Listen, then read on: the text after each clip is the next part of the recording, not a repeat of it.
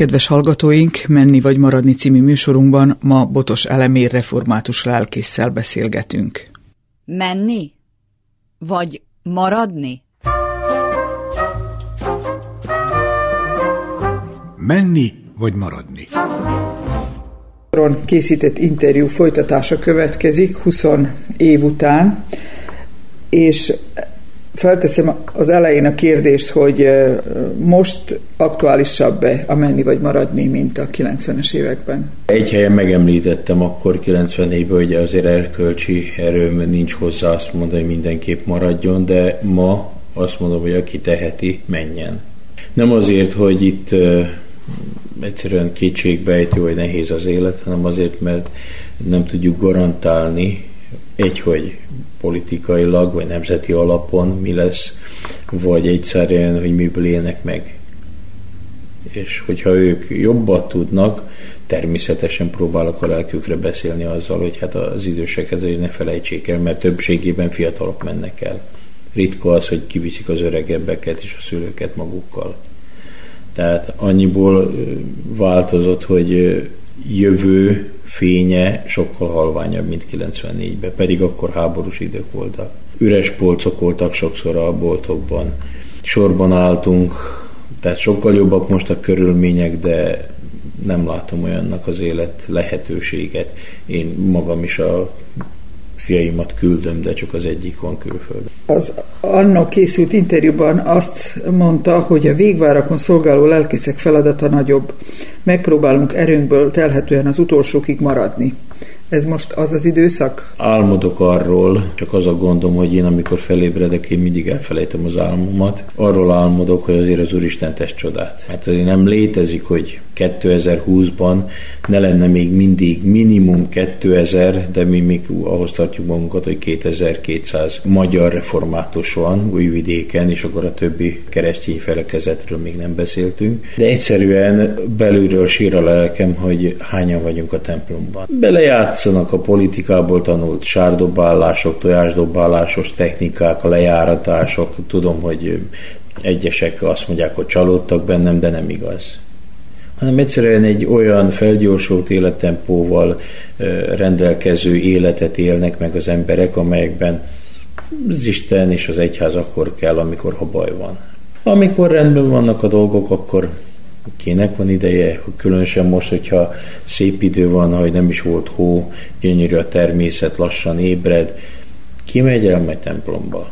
De akkor, amikor háború volt, akkor viszont imádkoztunk azért, hogy békesség legyen, hogy a férjeket ne vigyék el, a fiakat ne vigyék el, hogy jöjjenek haza, akiket elvittek. Eléggé fura, de most is azt mondom, hogy végvárak vagyunk, és muszáj itt maradni. És ne vegyesen kísértésnek, és nem panaszkodásból mondom, ha én Magyarországon élnék, mint utcaseprő, jobb életkörülmények között élhetnék, mint itt újvidéken jelen pillanatban.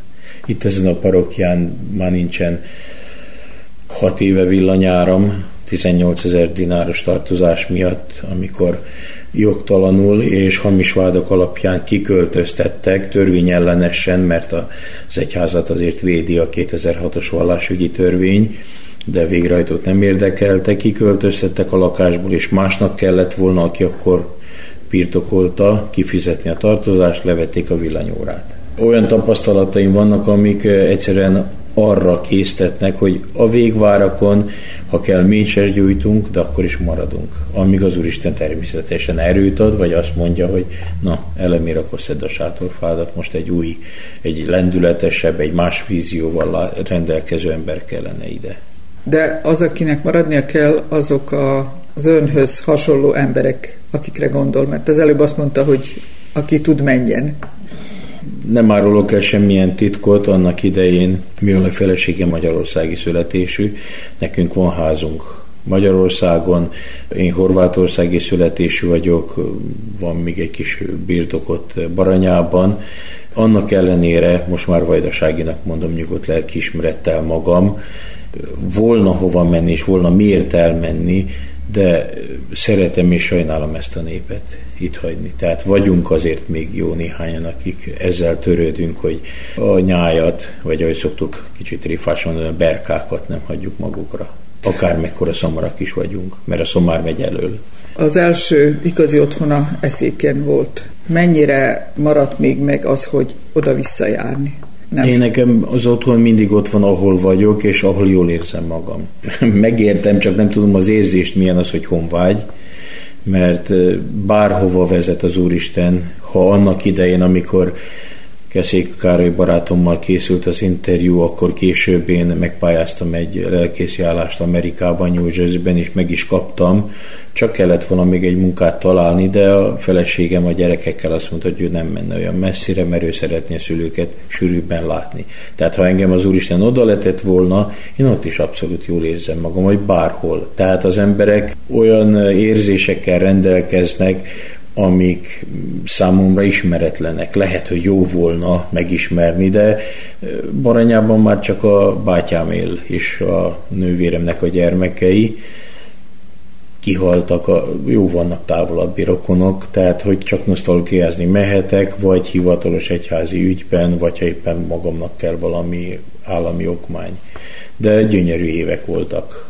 Csak hát ott is az volt a gond, ami itt is, most, hogy én tiszta magyar iskolába jártam, és egyből horvát középiskolába írattak be, még én gondolkodtam, hogy mit is kérdez, á, ülj le, te ezt nem tudod. Így az első osztályt megismételtem, a végére már nem hitték el, hogy magyar vagyok, mert annyira megtanultam a horvátot. Ide jöttünk Vajdaságba, mi Horvátországba mit tanultuk a csiril. Egy órán maximum csak ismertették, itt pedig meg kellett tanulnom. És ugyanúgy mindig is cikiztek, mert az jékastinát, tehát az ottani horvát beszédet egy ideig nem tudtam lerakni, most meg szándékosan, mert bosszantottak amiatt, és rám kérdeztek. Voltak olyan dolgok, amelyek nekem is megnehezítették, hogy itt maradjak. Sokszor hívtak Baranyába is, hogy menjek, mert még a mai napig is olyan jó borok vannak, olyan jó levegő pincék, úgyhogy nagy a csábítás, de valahogy beoltottak itt valahogy újvidéken, hogy őrizzük már meg, ha lehet, és ha akarjuk, mi pedig akarjuk ezt a közösséget. És magyarnak lenni újvidéken most mennyire nehéz? Hivatalosan most könnyű, szép és divatos mert a feleségem, amikor ide jöttünk 88-ban, ő nem tudott szerbül, és hát hamar jöttek a gyerekek, az első kettő az 89 és 91, tehát ő akkor még nem tanult meg szerbül, és a gyerekekkel magyarul beszélt az utcán, és hála Istennek, hogy nem voltam ott, mert valaki akkor leüvöltözte, hogy ne beszéljen magyarul új vidéken az utcán, hanem szerbül. Na most rengeteg beszédet hallani, viszont az a gond, hogy ez a magyar beszéd már sokszor nem az. Keverik, tükörfordítással hoznak be szavakat a szerből, mert nem a sajátját tanulja meg tökéletesen, most is készülünk vasárnap, március 15-ére, semmi nagy program, de azért a nemzeti imádságot elénekeljük. Volt olyan időszak, hogy azért, mert elénekeltük a nemzeti imádságot, behívattak, mert valaki nagyon jó magyar lévén feljelentett. Könnyebb magyarnak lenni, de egyszerűen nem szeretném, hogy valakinek ez fájjon, amit mondok, de inkább csak a politika sminkeli föl úgy, hogy mekkora büszke magyarok legyünk, de szívében nem az. Majd a március 15-én meglátjuk, akinek nagy kokárdája van, az csak kifelé mutatja, hogy mekkora magyar. A gyerekeket mennyire volt nehéz nem fölnevelni, hanem embert csinálni belőlük ezekben az években? Annyi volt a, az Úristen kegyelméből a az öröm az egészben, hogy a legidősebb fiunk az nyolcadik után elment egyházi gimnáziumba, Debrecenbe, tehát ő kimaradt az itteni balhékból. A középső az olyan társaságba keveredett, hogy sokszor megverték, és támadtak rá, nem szúrták meg, de elvették a nyakláncát egyéb. Buta fejjel feljelentettük, megtalálták, aztán a bíróságon még majdnem ő volt a hibás. Na csak annyit néztem reggel, hogy a cipő ott van-e. A legkisebb meg megint másik társaságba keveredett, egy olyan társaság, ahol időn közönként szeretnek elsibbadni. Hála Istennek semmi narkotikum, de azért szentelt víz és egyéb szép folyadékok következtében jelen pillanatban ebben látják a magyarságnak a kikapcsolódását. Hiába próbálom elmagyarázni, hogy nem ez a lényege jobban vonza ez őket, mint egy színházi előadás, vagy egy másfajta kultúr előadás.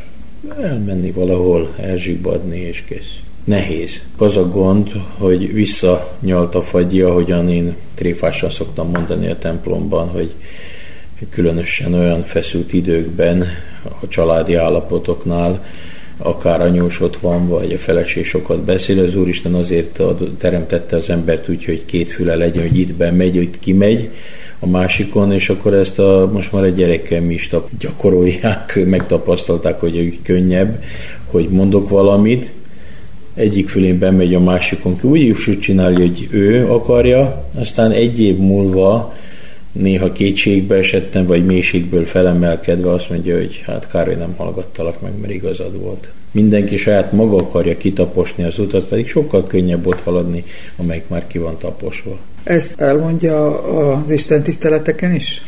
Elég sokszor, és hát emberek most már megszokták, az elején nagyon fura volt nekik, hogy egyszerű, nyitott vagyok. Én egy falusi szegény családból származó gyerek, és, és együtt érzek velük, együtt lélegzek. Tudom az örömeiket, tudom a bánataikat, akik velünk leülnek beszélgetni. Természetesen olyan példákat mondok, hogy néha megkapaszkodnak. Muszáj, mert leszűkíthetjük szűken tiszta dogmatikaira, de akkor kiürül a templom vagy elalszanak. Jó, itt kicsit hűvösebb van, ha a templomba megyünk, de olyasmi kell, ami az embereket érinti. Na most nem azt mondom, hogy én annyira felhígítanám az igei üzenetet, hogy az inkább valami lelki tanácsadás legyen, hanem mindig oltunk bele az egyházi tanítás eszenciájából, olyan gondolatokat, amelyek aztán tényleg elgondolkodtatják őket. Hát egyszer a tékozló fiú története Lukács Evangélium a 15. fejezetéből, 35 vasárnap prédikáltam róla. Volt, aki azt mondta, hogy csak azért is eljövök, hogy halljam, hogy mit tud még erről mondani.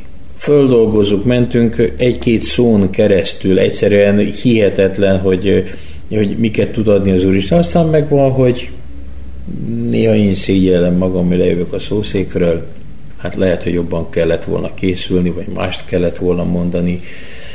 Nem tudom elmagyarázni, hogy ez, ez, ez a mechanizmus hogy működik. Van, hogy egész héten keresztül készülök rá, és akkor mielőtt felmegyek a szószékre, egy, egy, egy ilyen belső, hogy ezt nem mondhatod el. És a templom eléggé tele volt akkor, ünnepre készültünk, most mit csináljunk, és, és orcán pirulásával azt, amit az Úristen belső hangja adott, elmondtam. Én óriási arcpirulással jöttem le szószékről, az emberek megörültek neki. Azért, hogy amilyen igei üzenetet kaptak, és megmondom őszintén, és ne vegyék ezt képmutatásnak, hogy én kijövök a templomból. Én ma nem tudom, hogy miről prédikáltam készítek magamnak 8-10 oldalas jegyzetet. Néha örülök, hogyha a második oldalnak a jegyzet mondatáig elérek, hogy miről szeretnék beszélni. Egyszerűen ez, ez egy ilyen hivatás, és így adja az Úristen. És ez segített abban a 94-es időszakban, és utána is egészen a mai napig.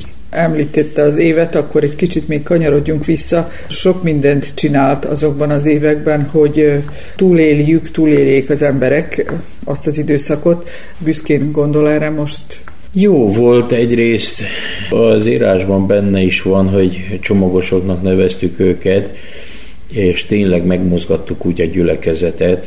Voltak melléfogásaink, kezdők, tapasztalatlanak voltunk az elején, aztán lassan belerázottunk, és az emberek sajnos a társadalmi körülmények miatt rá voltak kényszerülve, hogy eljöjjenek a csomagért, azt viszont nem akartuk úgy csinálni, hogy na akkor kivisszük házhoz, hanem nagyon sokszor templomi igehirdetés után elvárták, hogy itt legyenek. Hogy legalább hallja is, hogy kik adják, tehát elmondtuk, hogy Hollandiából melyik testvérektől jött.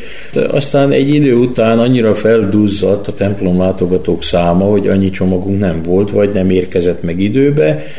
Viszont ahogy lassan telt az idő, hogy, vagy inkább akkor csak múlt, mert nem kaptak, hogy csökkent a látogatók szám, akkor én bejelentettem a szószékről, hogy jövő vasárnap osztás lesz. Akkor a következő vasárnap megindul el a templom, és csomag sehol. Következő vasárnap számon kérték tőlem, hogy hát azt mondtam, hát igen, mondom, én áldást osztottam. Én nem mondtam, hogy mit osztok. És lassan kezdték megszokni, és azok, akik csomagosok voltak, azoknak 80%-a itt maradt, és nem azt mondom, hogy az Úristennek szándékosan ez volt a terve, hogy így rázza fel az újvidéki, vagy máshol a falvakba a közösséget, de érdekes módon azok, akik egy idő után elszoktak, utána visszaszoktak az egyházhoz, és újból együtt voltunk. Nagyon sokáig. Egészen, amikor ide kerültem 88-ba, akkor ha voltunk 25-en, azt mondtuk, hú, milyen sokan vannak. Elértük a csomagos időszakok után, hogy minden vasárnap a Darányi telepen minimum százan, itt bent 150-en minimum.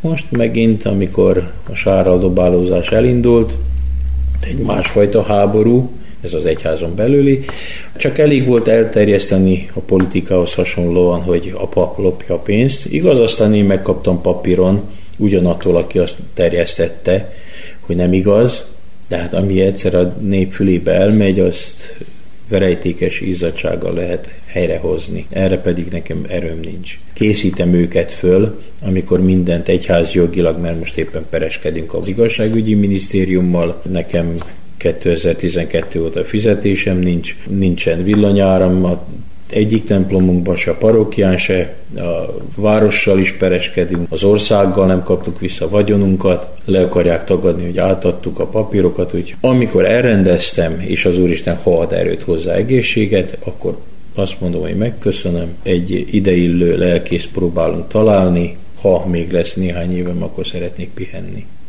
Mármint úgy pihenni, hogy sima fizikai munka és egyéb, vagy írni. Újvidék annak idején 26 báli alkalmat szervezett. Hú, hogy néztek ránk, hogy református egyház bálakat tart. Most már Magyarországon is az egyháztestekben, tehát egyház megyék is tartanak báli alkalmakat, és rájöttek, hogy ez olyan pénzbevétel, hát mi nem titok, megvan az emléklap a Petőfi Magyar Művelődés Egyesületnek még márka volt, ezer márkát tudtunk ajándékozni a bevételből úgy, hogy még a gyülekezetet is renováltuk. És aztán, amikor eljött ez a sárdobálós időszak, sajnos azt is eredményezte, hogy az egyházban szakadás jött létre. Mi tartjuk magunkat az egyházi alkotmányokhoz, és az egyházi alkotmányban az egyháznak a neve megvan, és van egy csoport, amelyik a nagyobb, ők kiváltak, de a minisztérium őket írta be minden jogi alap nélkül, és a miniszter azt mondja, elismerte, hogy igazunk van, csak hát a, a beírt személynek a hozzájárulása kellene, és amikor azt mondta, hogy nem vagyunk jogviszonyban, akkor elutasítottak. Tehát mi ott pereskedünk, addig pénz nincs, az államtól semmilyen támogatást nem tudunk kapni, mert azt mondják, hogy nem mi vagyunk bejegyezve, pedig mi vagyunk a történelmi egyház. A magyar állam semmiben nem segít bennünket, pályázatunkat elütötték tavaly is. Tényleg olyan végvárakra kerültünk, amelyekben gondolkodom azon, hogy majd jövő vasárnapra, és most 15-ére behozom a zászló tartó rudat, hogy emlékeztessem őket valamire. A legnehezebb kommunista rendszerben is amelyben elődön Buda József nagy tiszteletű Isten nyugosztalja lelkész barátom szolgált, a gyász lobogót mindig a piros-fehér-zöld csíkos zászlórúdon tették ki. Mindenki, aki elment, csak a fekete lobogót nézte, de egész idő alatt, még a legrosszabb rendszerben is, amikor az embereket elvitték, mindig piros-fehér-zöld elkén volt. Tehát mi arról vagyunk büszkék, hogy a anyanyelvünket megtartottuk, és hát sajnos Magyarország pedig azzal támadott meg, amikor elkezdtünk szerb nyelven is, és a hangsúly az isen van, mert nem, hogy csak szerbül, prédikációkat tartani más kollégák által, hogy mi el akarjuk szerbesíteni az egyházat. Mondom, mióta vette meg a Magyar Református Egyháza jogdíjat az Úristennél, hogy csak magyarul szabad prédikálni és evangéliumot hirdetni. De ezért vannak ezek a szakadások, nehéz körülmények között élünk, azért is először jöttünk át az idén az úgynevezett biliárd asztalos szobába. Ott van az Isten tisztelet, mert köszönve egyes politikusok segítségének és vállalkozóknak van fűtésünk annak ellenére, hogy már két éve nem tudjuk a számlát fizetni. Körülbelül 50 szék befér, itt tartjuk télen bent az Isten tiszteletet. Az ökumenikus Isten tiszteletek létrehozásában is volt kanala. Hát arra büszke vagyok, hogy az ökumenikus szeretett szolgálat alapítását én írtam alá, a szlovák evangélikus püspöki hivatalban, amikor hívtak bennünket, akkor még semmi papíron nem volt meg. Nagyon jó ötletek voltak, aláírtuk mi ott a jelenlevő lelkészek az egyház nevébe, Isten nyugosztalja Béres Károly barátunkat közülünk, őt jelöltem, és ő vezette nagyon sokáig ezt a szeretett szolgálatot. Voltak emelkedések benne, voltak mélypontok, de amikor mondjuk egy olyan alkalom volt, hogy Tőkés László eljött az egyik békeimára, dugik tele volt a templom, és abban az időben négy, négy órát volt áram, négy órát nem. És mit ad Isten, pont akkor volt az a négy óra, amikor elkezdtük, és utána sötét lett. De már rákészültünk, úgyhogy műanyag poharaknak az aját kiukasztva gyertyát az emberek kezébe, úgy gyertyával ültünk bent a templomban, Püspök úr is elmondta az ő köszöntését, beszédét, a többi lelkészek is elmondták az imát, és a végén Strikovics János plébános úrral, kedves barátommal egymásra néztünk, mondom, Jancsi, énekeljük el a himnuszt. Több mint egy harmada, majdnem fele nem magyar volt a templomban. Azt mondja Jancsi, rendben van. Mondom, kezd el te. Miért én? Ha mondom, hát hogyha beviszik a rendőrségre az embert, akkor téged visznek be, nem engem. Viccelődtem vele elkezdte, és az érdekessége az valahol még megvan a felvétel, csak elő kellene keresni, hogy halkan lassan indul, és ahogy az emberek bátorságot kaptak, akkor az egész templom elkezdett zengeni, amikor ma hátulról is énekelték. Tehát ilyenek voltak az önkommunikus összevetek, aztán voltak parádék, amikor jött a zsidó főkántor Budapestről a Dohány utcából, a zsinagógában volt az összejövetel, voltak feszültségek, szikrák, aztán volt olyan, hogy megmásították a programot, és akkor végén kidobtak belőle. De a mi nevünket és a mi címerünket használják jogtalanul. Mindezek hallatán az ebbe felvetődik a kérdés, hogy nagyon kirekesztetnek érzi magát? Nem. De nem az én személyem miatt mondom azt, hanem a hívek miatt fáj, hogy egy ilyen szakadás jött be a gyülekezetbe. Ezzel megosztják a híveket, mert gyönyörűen megtanított a kommunista rendszer, amit aztán a mostani politikusok is átvettek, hogy csak a kételj magját kell elhinteni. Néhányan már beismerték, hogy tévedtek, de szégyelnek visszajönni a közösségbe, sajnos a politika segítségével ennyire széttéptek. Tehát oszd meg is uralkodj, ez is volt a cél. Végső soron az egész magyarságnak ez a gondja, egyik párt ellen se nem beszélek, mert semleges vagyok maximálisan, amennyire tudok. Tehát ha ez sikerült a politikának, hát hogy ne sikerülne az egyházba? Ahogy az egyházban minél jobban megosztják, ez a szinte szomorú 2200 reformátusai vidéken, ahol itt második világháború előtt még 4800-an voltak, ahol nekünk kultúrkörünk volt színpaddal, 380 négyzetméteres területű épületünk volt, sakk osztály, turisztikai osztály, atlétikai osztály, dalárda, egyszerűen ez mind a múlté. Ezek a könyvek az ön háta mögött, ez az olvasókörnek a könyvei. És a régi idők egy hányadát, egy kis részecskét se lehet visszahozni. Esetleg, hogyha valamilyen évfordulót összehoznánk, egyszer csináltuk azt, hogy 50 éve konfirmáltakat, és milyen könnyes szemmel és boldogan voltak ott. Aztán utána megint eltűntek. A fiatalabb korosztály nem szokta meg. Én nekem a vasárnapom csak akkor volt szabad délután, mármint így is délután mentünk kettőre templomba, de utána ugye focipályára elmenni, vagy egy kicsikét a kuglipályán bámészkodni, vagy később ö, esetleg egy sört meginni, hogyha előtte voltam templomba. Azt mondta anyám, hogy nem baj, nem muszáj jönni a templomba, de nem is sehova. És ö, otthon kellett maradni. És akarva, akaratlanul minden vasárnap ott voltam, és az láthatatlanul valahogy vonza az embert. De hogyha nem is ismerik, hogy mi az, akkor az hogy vonza nem a mai fiatalok? róla. Igen. De a mai fiatalok ezért is vannak távol.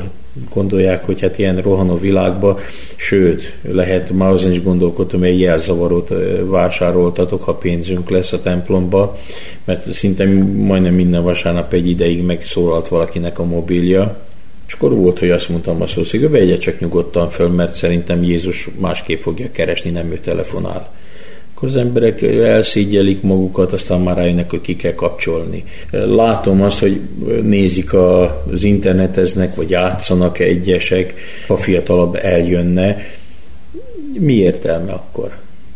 Én még a régi vágású, nem is szégyellem azt, hogy a kommunista Kádár rendszer alatt tanultam Budapesten 5 évig, és, és ott belénk verték, és minél nehezebb volt az idő, és ezt valaki most félre fogja érteni biztosan, de minél jobban megszorították a népet, és volt egyfajta lelki terror, annál jobban ragaszkodtak. Ma minden szabad. Nagy szabad demokráciában élünk. Ez nem demokrácia, amiben élünk, de annak nevezik. Azok, akik annak idején innen elmentek, jobban érezhetik magukat, mint azok, akik itt maradtak? Anyagi szempontból néhányan igen, nem mindenki. Volt, aki visszajött. Sokan például Horvátországból ide járnak át, nem új vidékre, de ott gombos környékén vásárolni, mert ott meg drágább az élet. Igaz, hogy az élet színvonal magasabb, aki dolgozik. Összetett kérdés, és nehéz erre választ adni, mert ha egyszer megkóstolnak, nemrég jártam Ausztriában egy olyan településen, ahol azon csodálkoztam, hogy egy utcai épületnek a fala sincs összefirkálva. Teljesen tiszta szemét, nélküli az utca. Igen ám, de ennek mindnek megvan az ára. Az, amit mi itt meg tudunk élni, azt nem lehet ott megélni és ezt kell mérlegre tenni, hogy menni vagy nem menni, hogy nem a pénz a minden. Természetesen én is örülnék, hogyha jobb anyagi körülmények között lennék. De megszoktam. És egyszerű dolgokból tudunk olyan dolgokat kihozni, hogy rácsodálkoznak. Azok pedig, amit az elején mondottam, akiknek van honvágyuk, azok biztos, hogy nem fognak jól élni kint állandóan sírnak vissza, telefonálgatnak, ó, mennyi üzenetet is kapok a szociális hálón keresztül. Egyszerűen, ha nem tudja megérteni, hogyha az Úristen őt oda tette, engedte, hogy oda menjen, hogy ott legyen, akkor jöjjön haza. Nem szégyen. Viszont hatalmas érvágás, mert hát akkor a fizetést nem kap. Ha az anyagiakat nézzük, akkor azoknak jobb. Ha a magyarságnak az összetartását nézem ma, 2020-ban, akkor jelen pillanatban azoknak picit jobb. Ott is nagyon keverik a lecsót, mármint Magyarországon. Ott is nagy változásokon mentek el, és ezt nem tudják értékelni, mert most ott nyugat felé néznek, akkor itt természetes, hogy inni sokan el fognak menni. De azért hadd legyen szabad azt mondanom, és egy kicsit csúnya lesz, hogy végső soron Vajdaság lakossága nem fogyott. Bár sok magyar elment, elmentek szerbek is, de mi ugye abban az időben, amikor az előző riport készült, akkor utána mi 150 ezer menekültet kaptunk újvidékre. Megnőtt a város lakossága, és hát most meg eh, úgy látszik valahol az új lámpát eh, bekapcsolva hagyták, és elég sötét eh, bőrű, elég modern öltözékben, jó néha egy kicsit koszosan jelennek meg azért új város utcáin is azok a migránsok, akik tudjuk, hogy nem engedik őket be Magyarországra. Előbb-utóbb az lesz a sorsunk, hogy jó részük itt fog maradni. Népességi szempontjából nem fogytunk, de kulturális, vallási szempontból igenis megfogyatkoztunk. Nem csak a jelenlegi statisztikát nézve, hogy mennyien vannak a templomba, hanem az emberek annyira összezavarodtak, hogy már maguk se tudják, hogy hova tartoznak. És ezen tud-e valaki segíteni? Az Úristen biztos tud, de ő nem akar belavatkozni. Ő bennünket használ fel, kik a szolgálatba álltunk, először a lelkészeket, aztán a presbitereket, azokat a e, hithez közel álló keresztény embereket, tehát nem csak a papság, a lelkészség, hanem mindazok, akik imádsággal egy erkölcsösebb életformát e, betartva vagy óhajtva e, megélni, álmodnak, és az Úristen segít ezeket az álmokat lassan megvalósítani. Na, ezeknek az embereknek mm, ne tessék annyira kinevetni, mindig ilyen vicces képeket használok, ajándékoz egérragasztót. Ők itt maradnak. A többiek pedig vagy nem volt az egérragasztó közepébe megfelelő csali, ami oda csalta volna, inkább mennek külföldön, keresik, és majd valahol ott oda ragadnak. Mi ide ragadtunk az Isten kegyelméből, és itt szeretnénk megmaradni magyarnak. Menni? Vagy maradni? Menni vagy maradni? Kedves hallgatóink, az elmúlt fél órában Botos Elemér református lelkészsel beszélgettünk. Az adást Grajlach Emma készítette.